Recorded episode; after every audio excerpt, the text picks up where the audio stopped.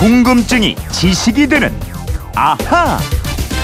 네, 궁금한 건 물어보면 풀립니다. 궁금증이 지식이 되는 아하. 오늘은 휴대폰 뒷번호 6233님이 지난주에 친구들과 등산을 했습니다. 등산 중에 친구 한 명이 산에서 길을 잃게 되면 나이테가 넓은 쪽이 남쪽이니까 나이테로 방향을 확인하면 된다고 그러던데요. 에, 이게 맞는 말인가요? 그리고 나이테는 1년에 꼭 한 개씩만 생깁니까? 이러셨는데 에, 나무처럼 늘 자기 자리를 지키는 김초롱 아나운서와 알아보겠습니다. 어서 오세요. 네, 안녕하세요. 좋아하는 나무나 네. 뭐 마음에 남아 있는 나무, 아. 내가 심은 나무 이런 거 있습니까?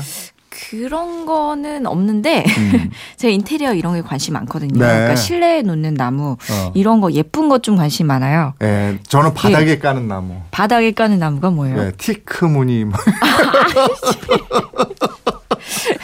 예, 산에서 길을 잃었을 때는 나이테로 방향을 확인한다. 네, 이거 네. 저도 들어보긴 했는데 이거 예. 사실입니까?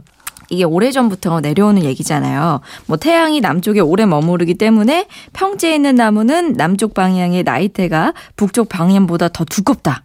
그래서 산에서 길을 잃으면 나무 그루터기를 잘 살펴서 나이테로 동서남북 방향을 확인해라. 음. 근데 이 얘기가요.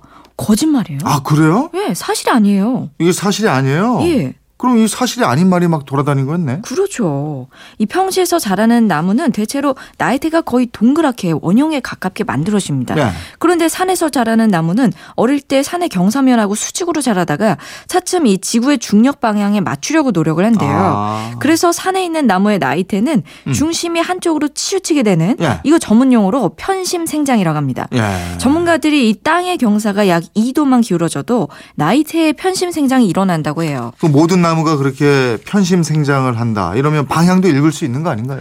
그러면 좋은데 이게 네. 신기한 게 침엽수 즉 소나무랑 잣나무 낙엽송 같은 침엽수는 나이테의 중심이 산 위쪽 방향에 생겨서 나이테가 산 아래쪽으로 넓게 만들어지는데요. 네. 또 낙엽이 넓은 화렵수 있죠. 음. 예를 들면 뭐 참나무라든가 단풍나무 같은 화렵수 나이테의 중심이 산 아래쪽 방향에 생겨서 나이테가 산 위쪽으로 넓게 만들어진다고 합니다. 아, 그러니까 나무에 따라서 정반대 방향이 또 만들어지는 거네요. 그렇죠. 그리고 경사가 없는 평지에서도 이 편심 생장이 일어날 수 있어요. 특히 울창한 숲에서 자라는 어린 나무는 키가 크지 않기 때문에 햇볕을 쫓아서 이 어- 얼- 열린 공간으로 방향을 틀면서 자라는데 네. 이때 나이테 한쪽이 길어지는 편심 생장이 일어날 수 있고요. 음. 또 침엽수는 바람 부는 반대쪽으로 나이테가 넓어지고 화렵수는 바람이 불어오는 쪽으로 나이테가 더 넓게 자랄 수 있다고 합니다. 네, 그러니까 나이테 방향만 보고서는 방향을 알 수 없다 이거군요. 그렇죠. 이 경사면이나 바람, 햇빛 같은 환경 조건에 따라서 동서남북 어느 쪽으로든 폭이 넓게 자랄 수 있다는 겁니다. 그렇기 때문에 산에서 길을 잃었을 때 나무 그루터기의 나이테로 방향을 찾으러 가시면 안 되고요. 자, 지금부터 제가 알려드릴게요. 네. 그러면은 산에 올라갔을 때 길을 잃었는데 음. 그리고 밤도 막 찾아오고요. 아무도 없고요. 무서워 죽겠어요. 음. 이럴 때 어떻게 하면 좋을까요? 계곡 찾는 거 아니에요? 계곡 오, 맞아요. 밑으로 흐르니까 맞아요. 계곡을 찾아서 이제 물길을 따라 내려오면 되지 않나 싶어요. 맞습니다. 저는 휴대전화로 전화하면 되지 않나 이런 짧은 생각을 했는데 역시 이재영 아나운서가 진리네요. 그게 가장 좋은 방법이에요. 그리고 계곡을 찾기 위해서는 물가에서 잘 자라는 식물을 알아두는 것이 좋은데요. 예를 들어서 고말이라는 풀이 있는데 네. 이런 이런 풀이나 물풀에 같은 나무는 물을 좋아해서 물가나 계곡 주변에서 잘 자라거든요. 네. 이 풀을 찾으면 좋다는 거죠. 네. 근데 이게 어떻게 생긴지를 모르지. 도시에서 자란 사람들은 이걸 맞아요. 몰라. 제가 네. 그 사진을 인터넷을 막 찾아봤는데 네.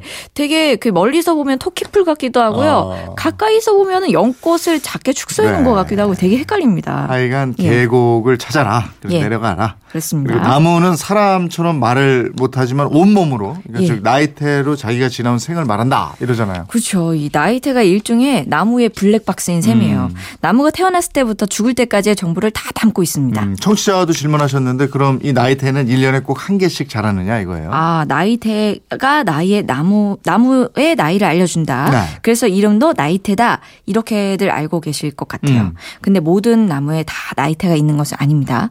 나이테가 없는 나무도 있어요. 아, 아. 나이테가 1년에 여러 개 생기는 나무도 있습니다. 아니 그럼 이것도 잘못된 거네. 1년에 한 개씩. 나이테가 그렇게 생긴다는 것도 이게 잘못된 얘기예요. 그렇습니다. 어. 이 열대 우림처럼 항상 덥고 계절의 변화가 없는 곳에서 사는 나무는 1년 내내 비슷한 속도로 자라거든요. 예. 그렇기 때문에 나이테가 아예 나타나지 않거나 음. 몇 년에 1년에 한 번씩 나타나기도 합니다.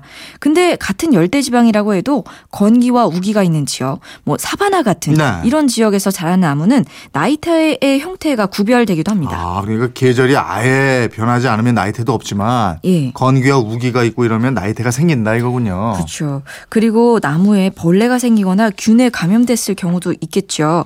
이때는 나무의 생장에 영향을 미치기 때문에 나이테와 비슷하게 이 동그란 층이 나타나게 되는데요. 네. 이걸 유사 나이테라고 합니다.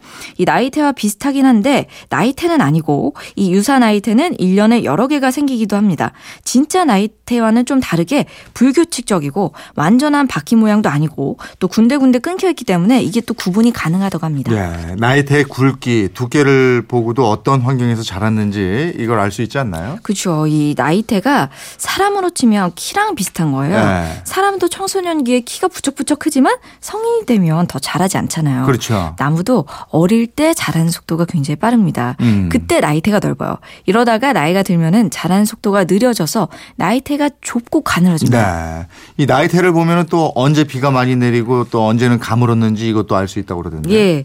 강수량이 많으면 나무가 수분을 충분히 흡수할 수 있기 때문에 잘 자랍니다. 네. 그래서 나이테가 굵은 해는 비가 많이 내리내고 반대로 나이테가 가늘 때는 강수량이 적은 해라는 거 알 수 있습니다. 음. 근데 때로는 또 악조건의 기후가 최고의 나무를 만들어내기도 하고 이러지 않습니까? 오, 맞습니다. 그 대표적인 게 바이올린 중에서 최고의 명기로 꼽히는 스트라디 바리우스라고 들어보셨을 아, 예. 들어봤죠. 예, 예. 굉장히 비싸던데. 이거. 이거 뭐 관련된 영화도 네. 만들어지고요. 네. 이 내용들이 많은데요. 특히 17세기에 1645년부터 1715년 사이에 거쳐서 이제 그때 자란 알프스 가문비 나무로 만든 바이올린을 세계 최고로 칩니다. 네. 이 시기가 소빙하기였어요. 아주 추웠던 혹한기였기 때문에 당시 나무들은 혹독한 추위를 이겨내기 위해서 성장보다는 견디는 전략을 썼습니다. 아. 그래서 나무 밀도가 굉장히 높고 네. 나이테도 촘촘해졌고요. 단단한 나무가 된 거죠. 네. 이 단단한 나무로 만든 바이올린이 울림이 더 좋은 최고의 악기가 된 겁니다. 아, 이 사람도 곱게 자라는 것도 좋지만 예. 좀 어느 정도 헝거리가 있고 결핍이 좀 있으면 더 강해지잖아요. 잡초처럼 그런 게 또 밟아도 어, 밟히지 않게. 그런 생은 안 살아봤잖아요. 저집 잡초같이 열심히 일하고 있는데요. 저 그거 있으면 진짜 아, 열심히 하고 있어요. 참. 예, 뭐라고 하셔도 때- 꿋꿋하게. 아, 됐고요. 예. 시작할 때도 잠깐 말씀드렸지만 살아서는 저 미세먼지를 빨아들이면서 예. 공기를 정화하고 그죠? 비가 오면 또 홍수 조절도 하고 그럼요. 죽어서는 최고의 악기도 만들어내고. 아. 야 나무의 소중함 다시금 생각해 보게 됩니다. 요새 같이 또 미세먼지 심할 때는 나무를 정말 많이 심고 싶어요. 그럼 그럼 예. 그래야죠. 6233님 궁금증 풀리셨어요? 저희가 선물 보내드리겠고요. 지금까지 궁금증이 지식이 되는 아하 김초롱 아나운서였습니다 고맙습니다. 고맙습니다.